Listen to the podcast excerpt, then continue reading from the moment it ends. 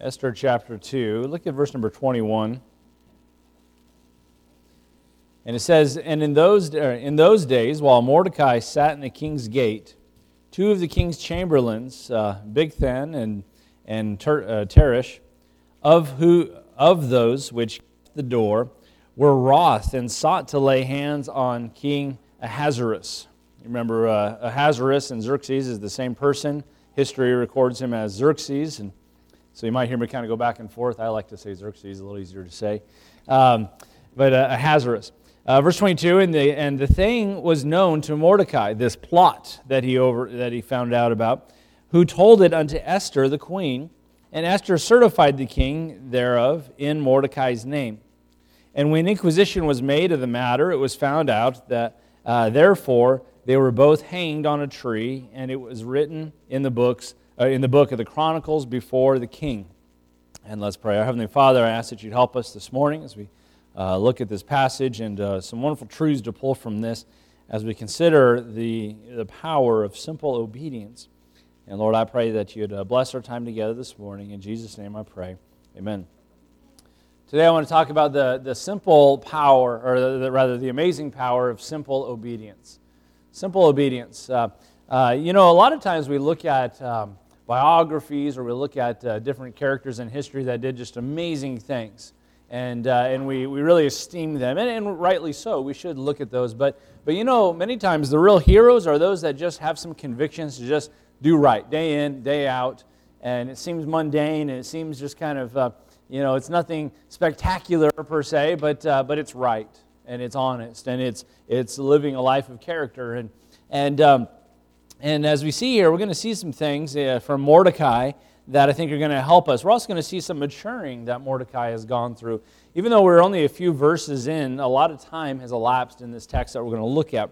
But, um, but the end of chapter Esther 2, we find Mordecai basically doing his job. He's there in the king's gate. Now, the king's gate was a place where, uh, where uh, legal matters would be taken care of, uh, judges, um, matters would be brought before the king, if you would. It'd be a place where maybe commerce would take place, especially uh, uh, for the king, for his palace. He would come there at the king's gate. And, uh, you know, it was just it was, a, it was, an area of authority there. And, and Mordecai was uh, likely kind of a mid range, mid level, rather, uh, government employee. That's kind of what his job was. And, and um, he became privy to an assassination plot. He, he overheard, it says that, that he sat in the king's gate. Two of the king's chamberlain, uh, they, they, they, they were wroth and they sought to lay hands on the king. He, he was made known to Mordecai. He, he learned of this plot and uh, assassination plot and these two chamberlains. The, the chamberlains, their job was security. They're, they were keepers of the gate. They were the ones who would, their job was protect the king. So, so it's likely that they had uh, all the security clearances. They had the right resume. They had all these things to be in this position, to be in a place where they could actually carry out this assassination attempt. You know, who better placed to take out a president than the Secret Service? Right, or the ones who are in charge of his protection. That's kind of these guys. They're, they're in that Secret Service, so to speak. They're, they're part of the keepers.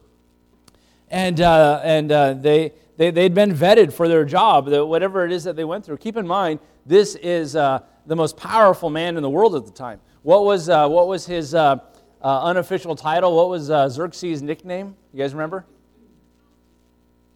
King of Kings. I knew one person remember. King of Kings. I mean, top, top notch. This was not just some second class uh, nation. This was not some, uh, you know, this would be the, the top of the top. They were militarily second to none, really. well, they couldn't beat the Greeks at this point, but, uh, but they're, they're really, I mean, they, they, they ruled the world.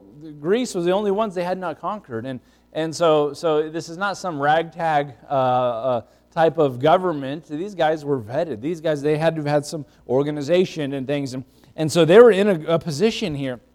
Mordecai finds out about this. Now, keep in mind, Xerxes, good guy or a bad guy?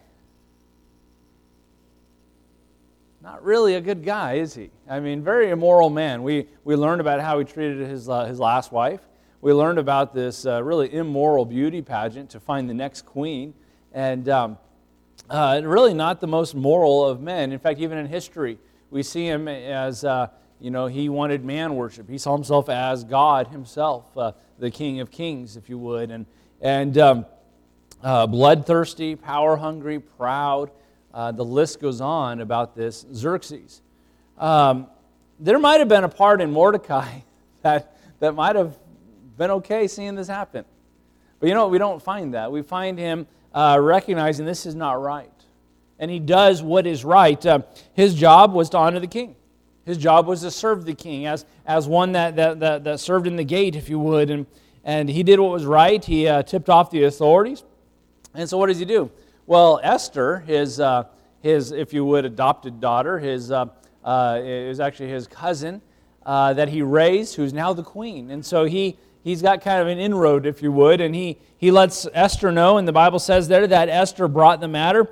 Um, uh, and Esther certified the king, it says, uh, in Mordecai's name. And so that means she gave Mordecai credit. And so what that did, that prompted an investigation. We see that in um, verse 23.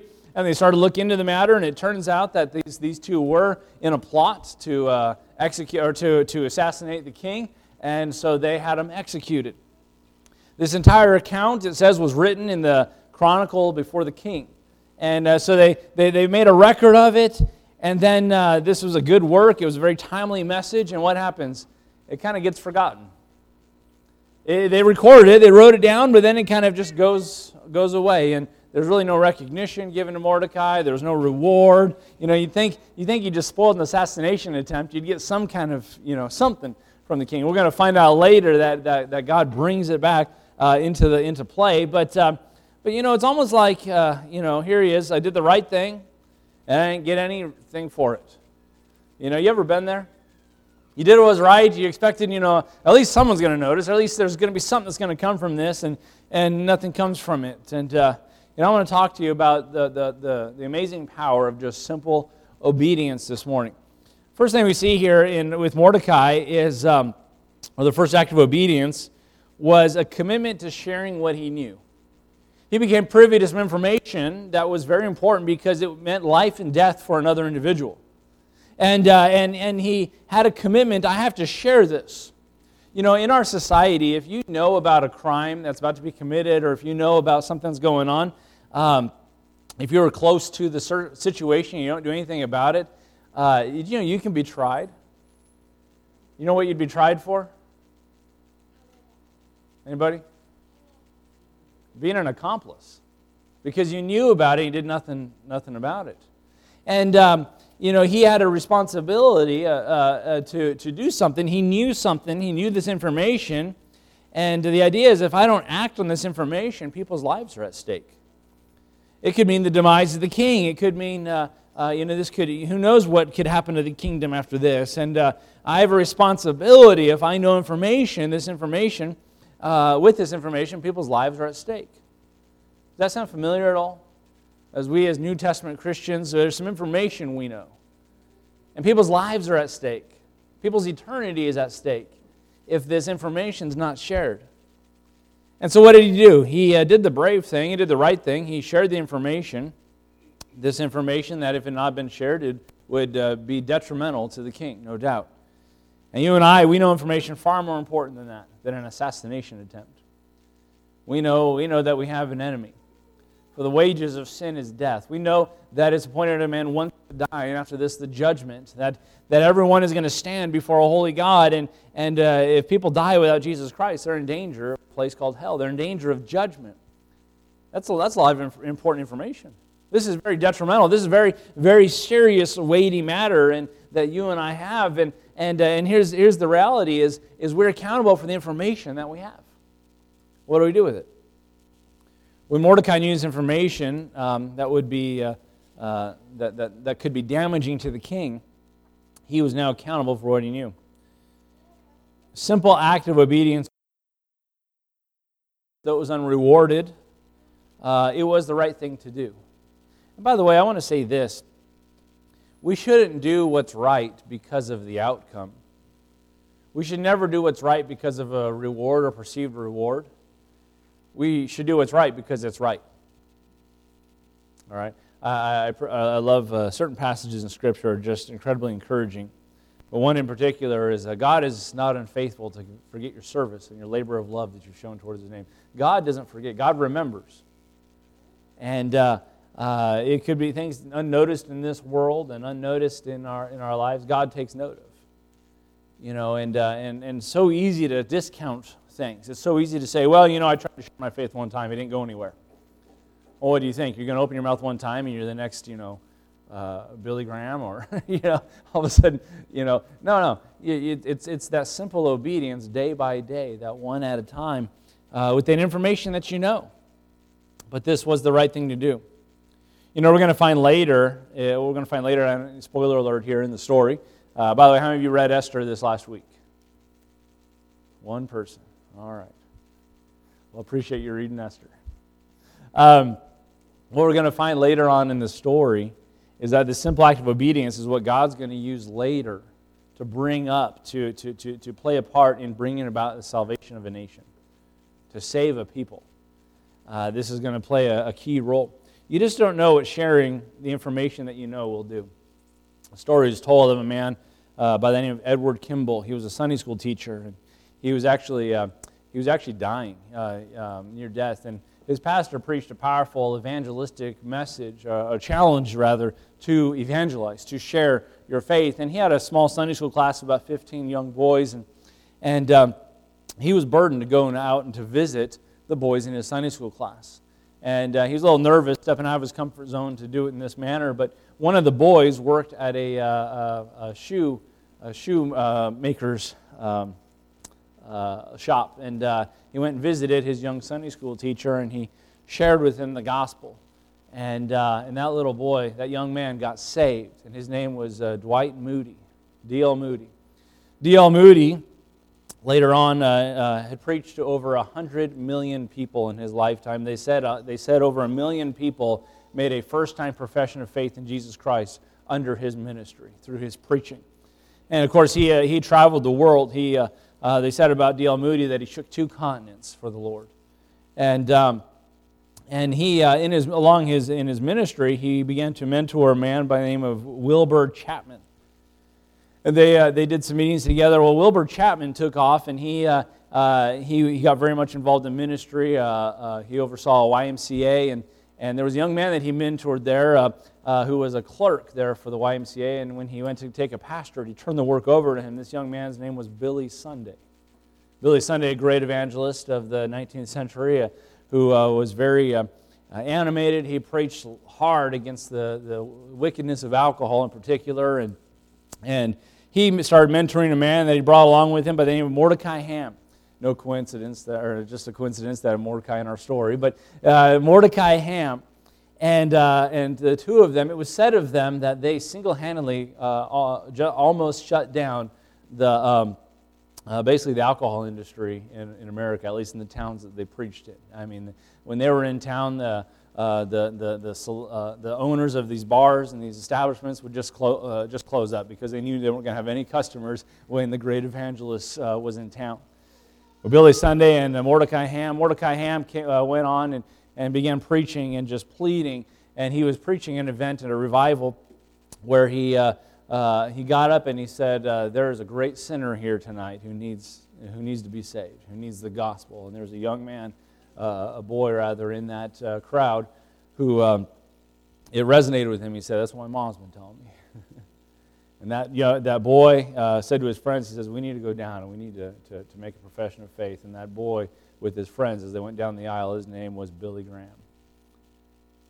think of this Sunday school teacher and the impact that he made in just saying, stepping out of his comfort zone and saying, I've got some information, and there's some lives in my path, in my sphere of influence. There may not be many people but I got to tell somebody.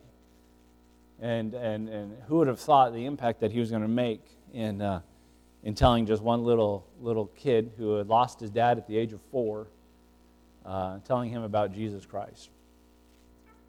See, it's that simple obedience. It's not some grandiose thing.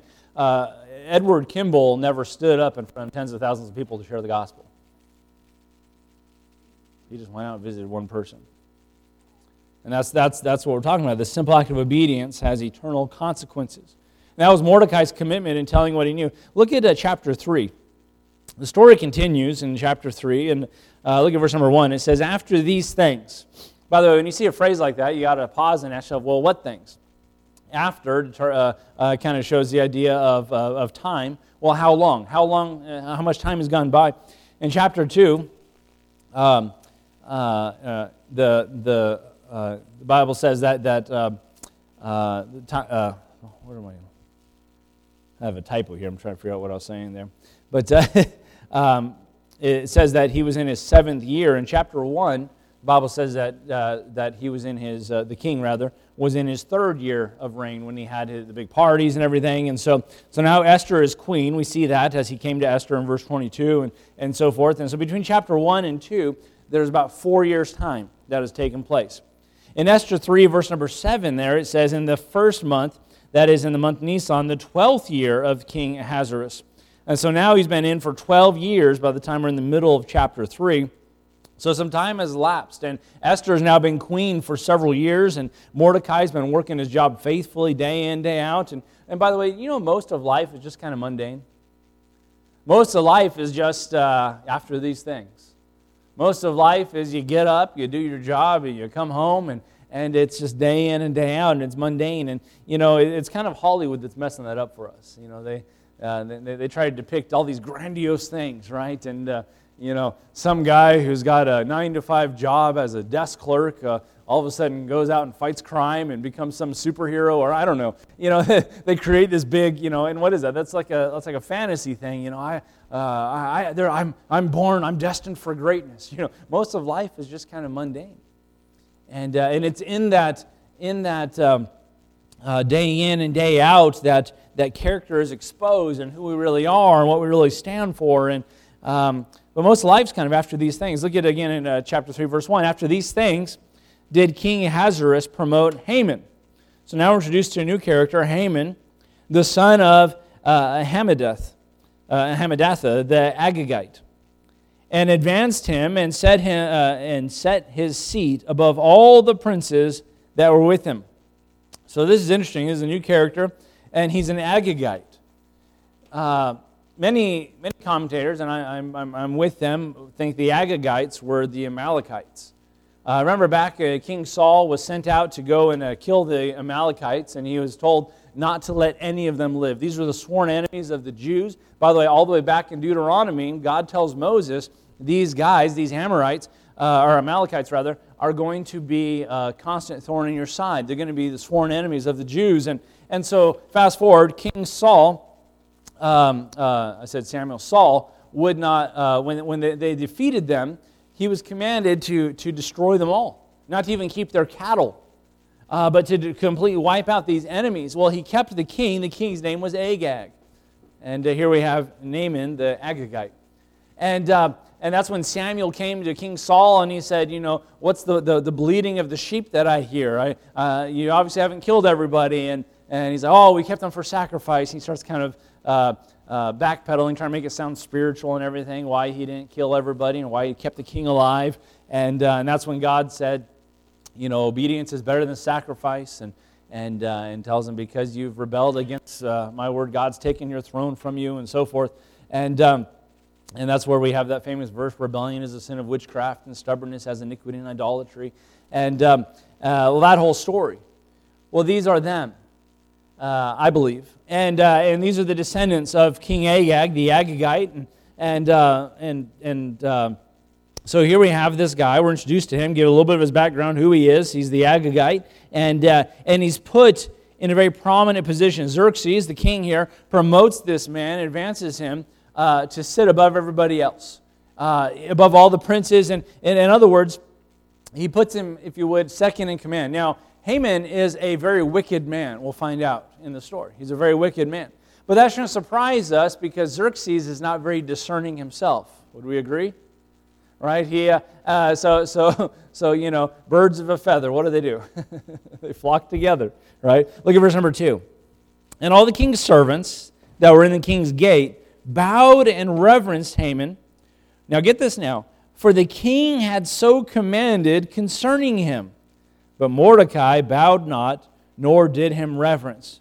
So not only did Xerxes promote this man, put him in authority, second in command, if you would, put him above everybody else, but he makes a new law, a decree, that anybody, whenever Haman comes in, uh, uh, that everybody would bow and give him reverence.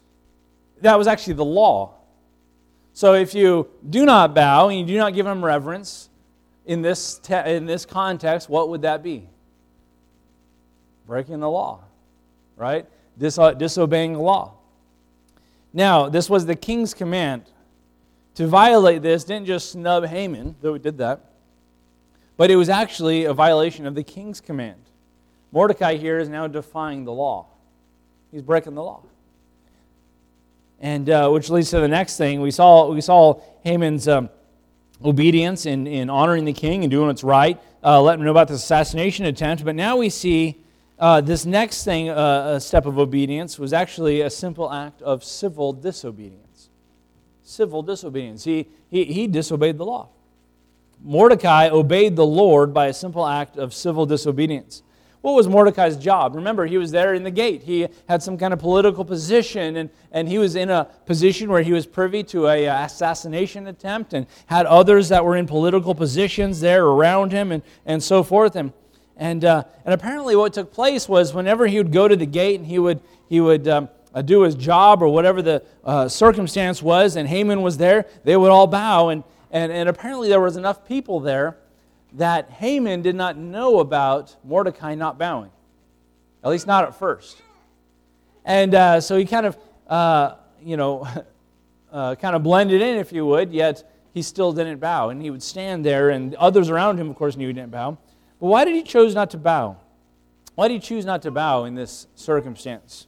Maybe it was because he represented a foreign entity or a, or a foreign god uh, not, not, not a God that he would bow down to, if you would. Uh, maybe it was because he was an Agagite, the enemy of the Jews. And for a Jew to submit, a Jew to bow down to one of the enemies of, uh, of their people would be, a, uh, would be an affront, if you would, to, to, to the God of those people.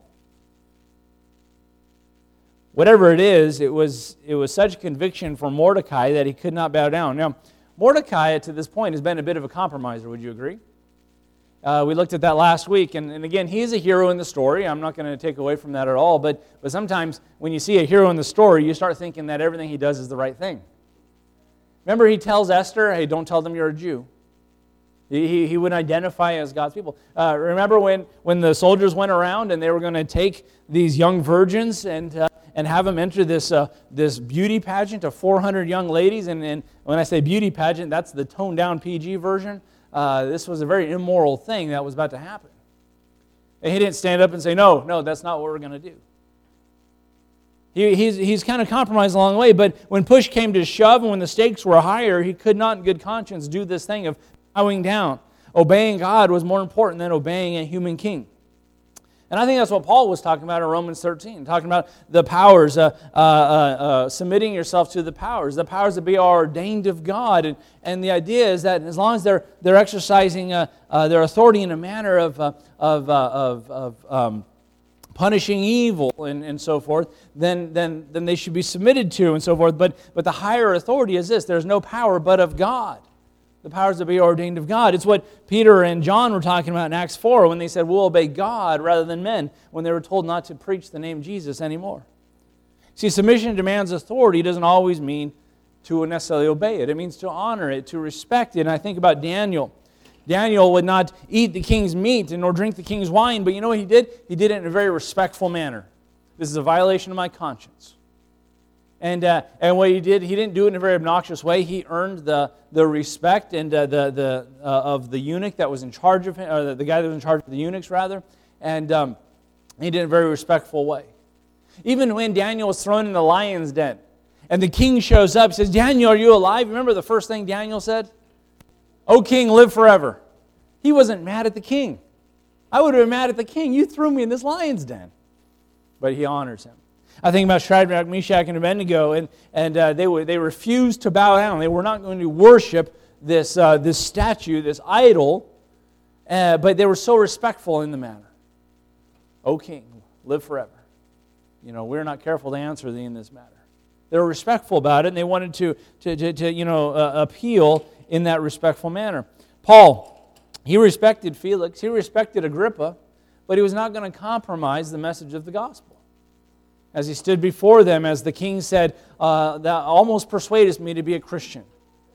And he said, I would not that you were almost persuaded, but, but, but uh, uh, you know, paraphrase, but completely, you know, I want you to be a Christian. I, I know you believe the prophets. Why don't you believe this report? Sometimes our fidelity to God requires us to disobey our authorities when there's a conflict. A simple act of not bowing was an act of obedience. It was an act of obedience to God.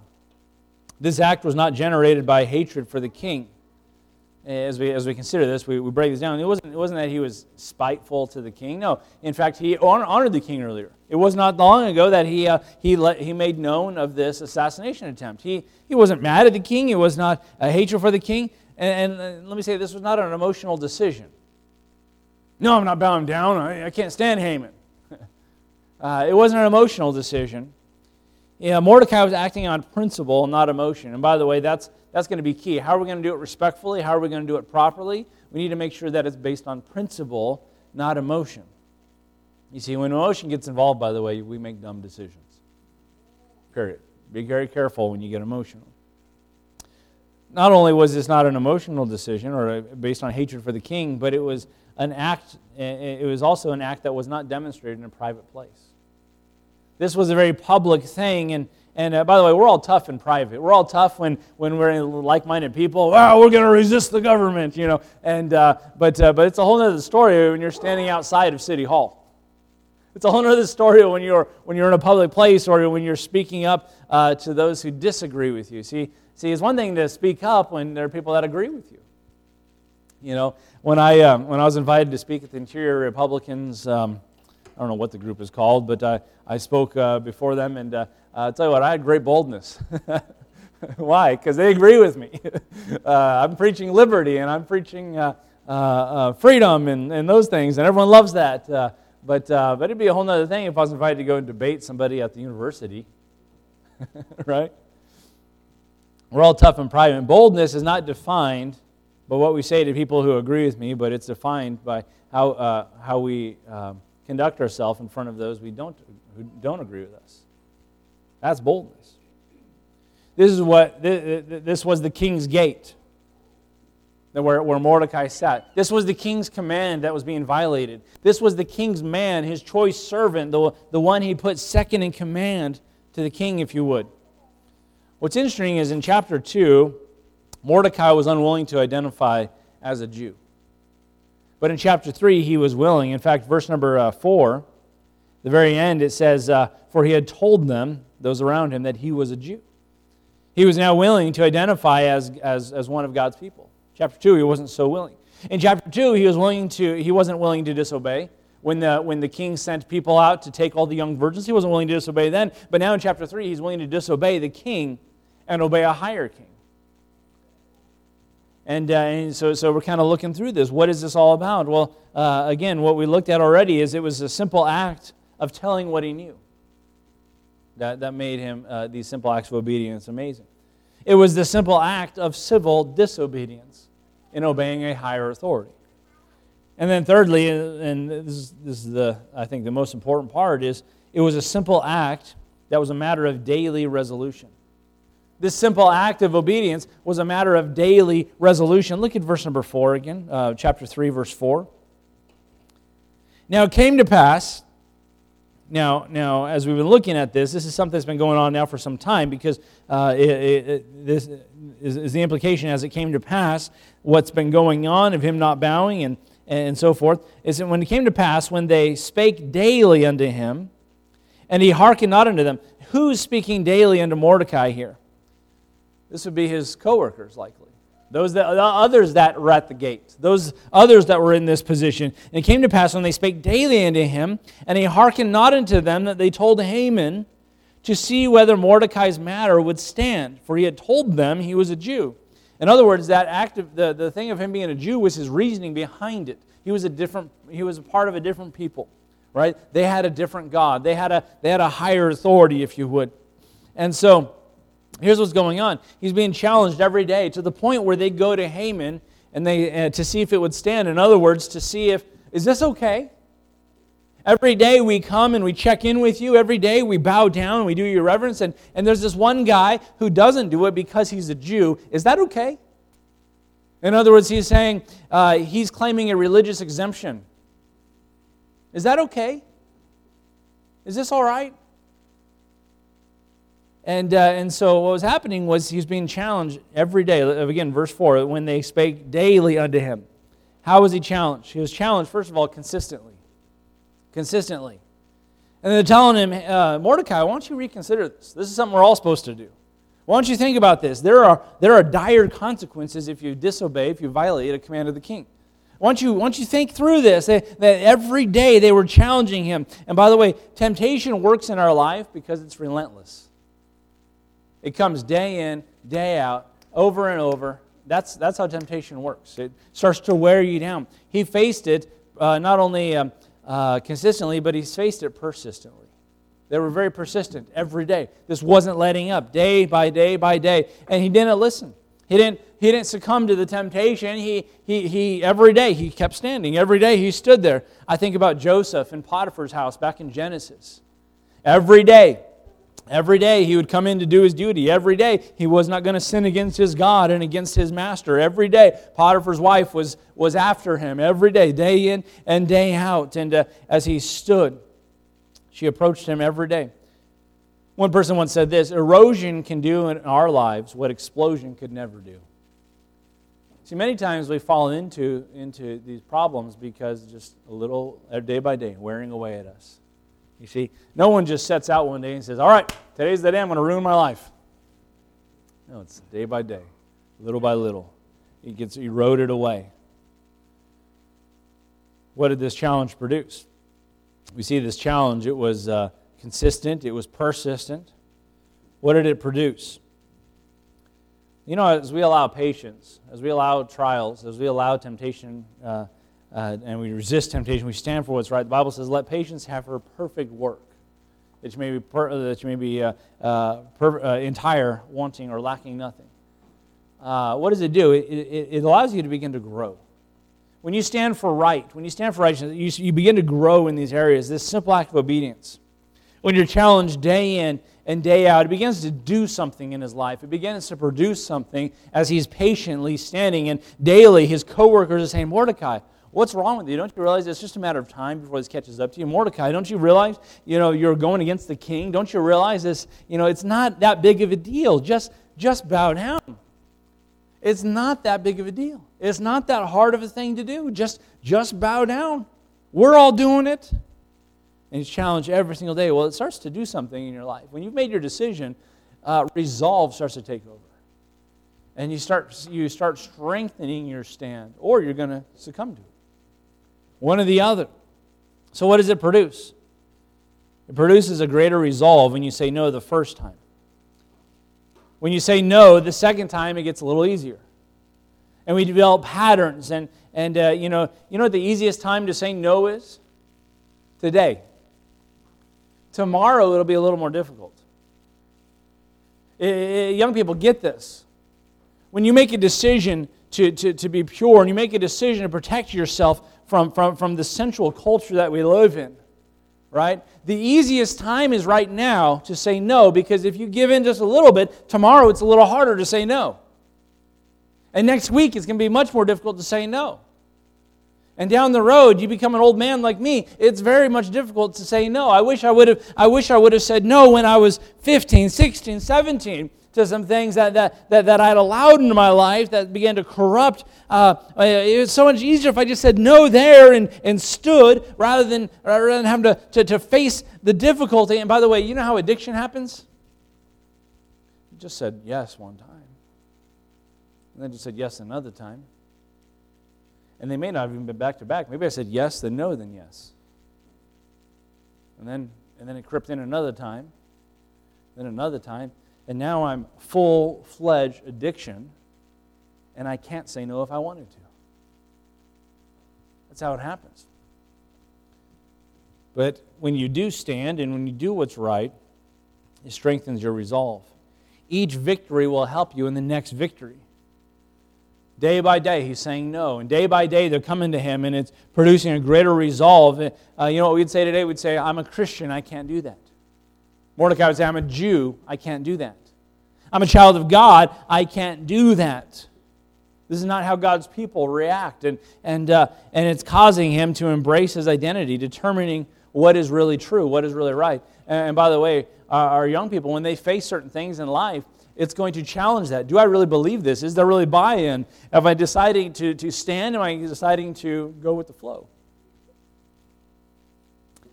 The fact that he kept saying no caused them to look for him, to begin to pay attention to him. This not only increased his uh, resolve, but, um, but it increased the scrutiny. They began watching him, and then they came to him daily, daily, daily, and, uh, and to the point where they finally went to Haman and said, Is this okay? But you know, as you begin to grow in the Lord, uh, people begin watching you. They began noticing that, uh, you know, why do you do that? Why, why, do you, why do you not go there? And why do you behave this way? And they, they might start asking questions and they begin looking, and, and, and, and there may be different reasons. Some may be a genuine curiosity, some may be trying to find a fault in your reasoning, whatever the case may be. But there's an increased scrutiny when you begin standing for the Lord and begin growing in the Lord. But then they brought it to Haman. Now the boss knows of this thing that Mordecai has been doing. He's made very aware, and he, would, he wouldn't have known otherwise if he didn't take a stand. He wouldn't have, uh, Mordecai wouldn't have been on his radar. But he, here's what happens. Look at verse 8.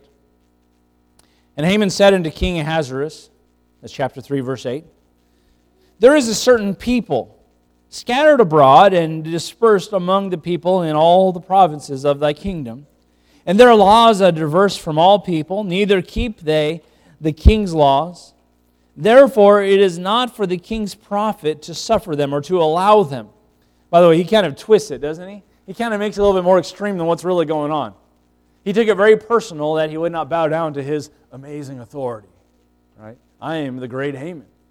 And this one guy. So what does he do? He kind of overreacts. He kind of paints it in a certain way that he says, King, you know, there are, there's a group of people that are dispersed in the kingdom and they've got their own laws. By the way, that's a true statement. Remember, we mentioned uh, the, that God's not mentioned in the book of Esther. The law of God's not mentioned in the book of Esther, but probably the closest is right here. What law are we referring to? We're referring to the law of God. Why is he refusing to bow down? Because the Jews have a higher authority. Where does that authority come from? From the law of God. And so he brings up this thing because the reason for him not bowing down, verse 4 says, because he was a Jew. So he's telling him, and he's painting this picture there's a group out here. And so what do they do? They, they, they, they basically cast lots to decide uh, when they're going to carry this out, but they determine they're going to destroy, they're going to exterminate all the Jews. We have uh, an old fashioned Hitler on our hands. And he wants to destroy all the Jews. And so they cast lots to determine what day this would take place. And uh, in fact, verse 9 if it please the king, let it be written that they may be destroyed. That's kind of extreme, isn't it? And I will pay 10,000 talents of silver to the hands of those that have the charge of the business and bring it to the king's treasuries. And the king took his ring from his hand and gave it to Haman, the son of uh, Hammedatha, uh, Datha, however you pronounce that name, uh, the Agagite the Jews' enemy. Get that now? The Jews' enemy. Now we have a little bit more insight who these Agagites are. They're the Jews' enemy. And the king said unto Haman, The silver is given to thee, the people also to do with them as it seemeth good to thee. Then the king and the scribes called on the thirteenth day of the first month.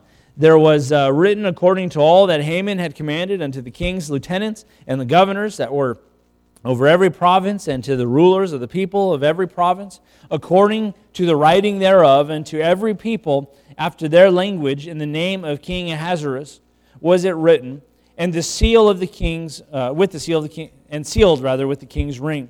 And the letters were sent by posts. That's uh, that's the mailman, or we get the word post office, um, into all the king's provinces to destroy, to kill, to cause to perish. Get this now, all Jews both young and old, little children and women, in one day upon the 13th day of the 12th month. Here we are, we're at the 13th day of the first month. The 13th day of the 12th month uh, uh, is the month Adar, and to take a uh, spoil of them for prey. They, they passed this law, this decree to go and kill all the Jews. Uh, by the way, you know that's the mission statement of part of the mission statement of Iran today. Here we are, Old Testament. This is the Old Testament Iran where we're at. We're come back around even today. They want to exterminate all the Jews. But here we go, all the way back there. The, they want to exterminate the Jews. They want to kill them all.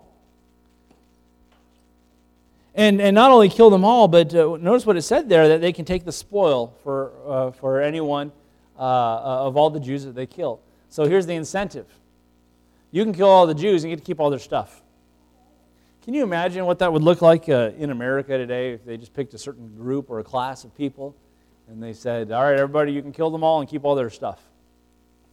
Think about the looting that took place a couple years ago, you know, or I guess that was last year. This last year has been a long year. And uh, um, you think, boy, if they actually incentivize looting, if they actually incentivize these things, uh, you get to keep it with no consequences. Wow. This became a very escalated situation indeed from his disobedience, from his civil disobedience. Now it's not just about one man's disobedience, but it's about an entire nation's identity. See how that escalates? See how, how the consequences get so great? How does the chapter end? Well, the decree goes out throughout all the country. Whoever kills a Jew, you get to keep all their stuff. What an incentive. And at the end of the chapter, Haman and Xerxes, what did they do? Look at verse number um, 15. And the post went out, being hastened by the king's commandment. In other words, go out in a, in a hurry. Get this word out. Why? Because it's a huge province 126, uh, 127 uh, provinces. It's a huge, huge uh, uh kingdom. They hastened by the king's commandment, and the decree was given in Shushan, the palace. Get this now. And the king and Haman sat down to drink. They just signed the execution of an entire people group. What, they, what do we find them doing? Sitting down and having a drink. Like nothing happened. Having a little party, a little get together, what they've accomplished. Yet, notice what it says, but the city Shushan was perplexed.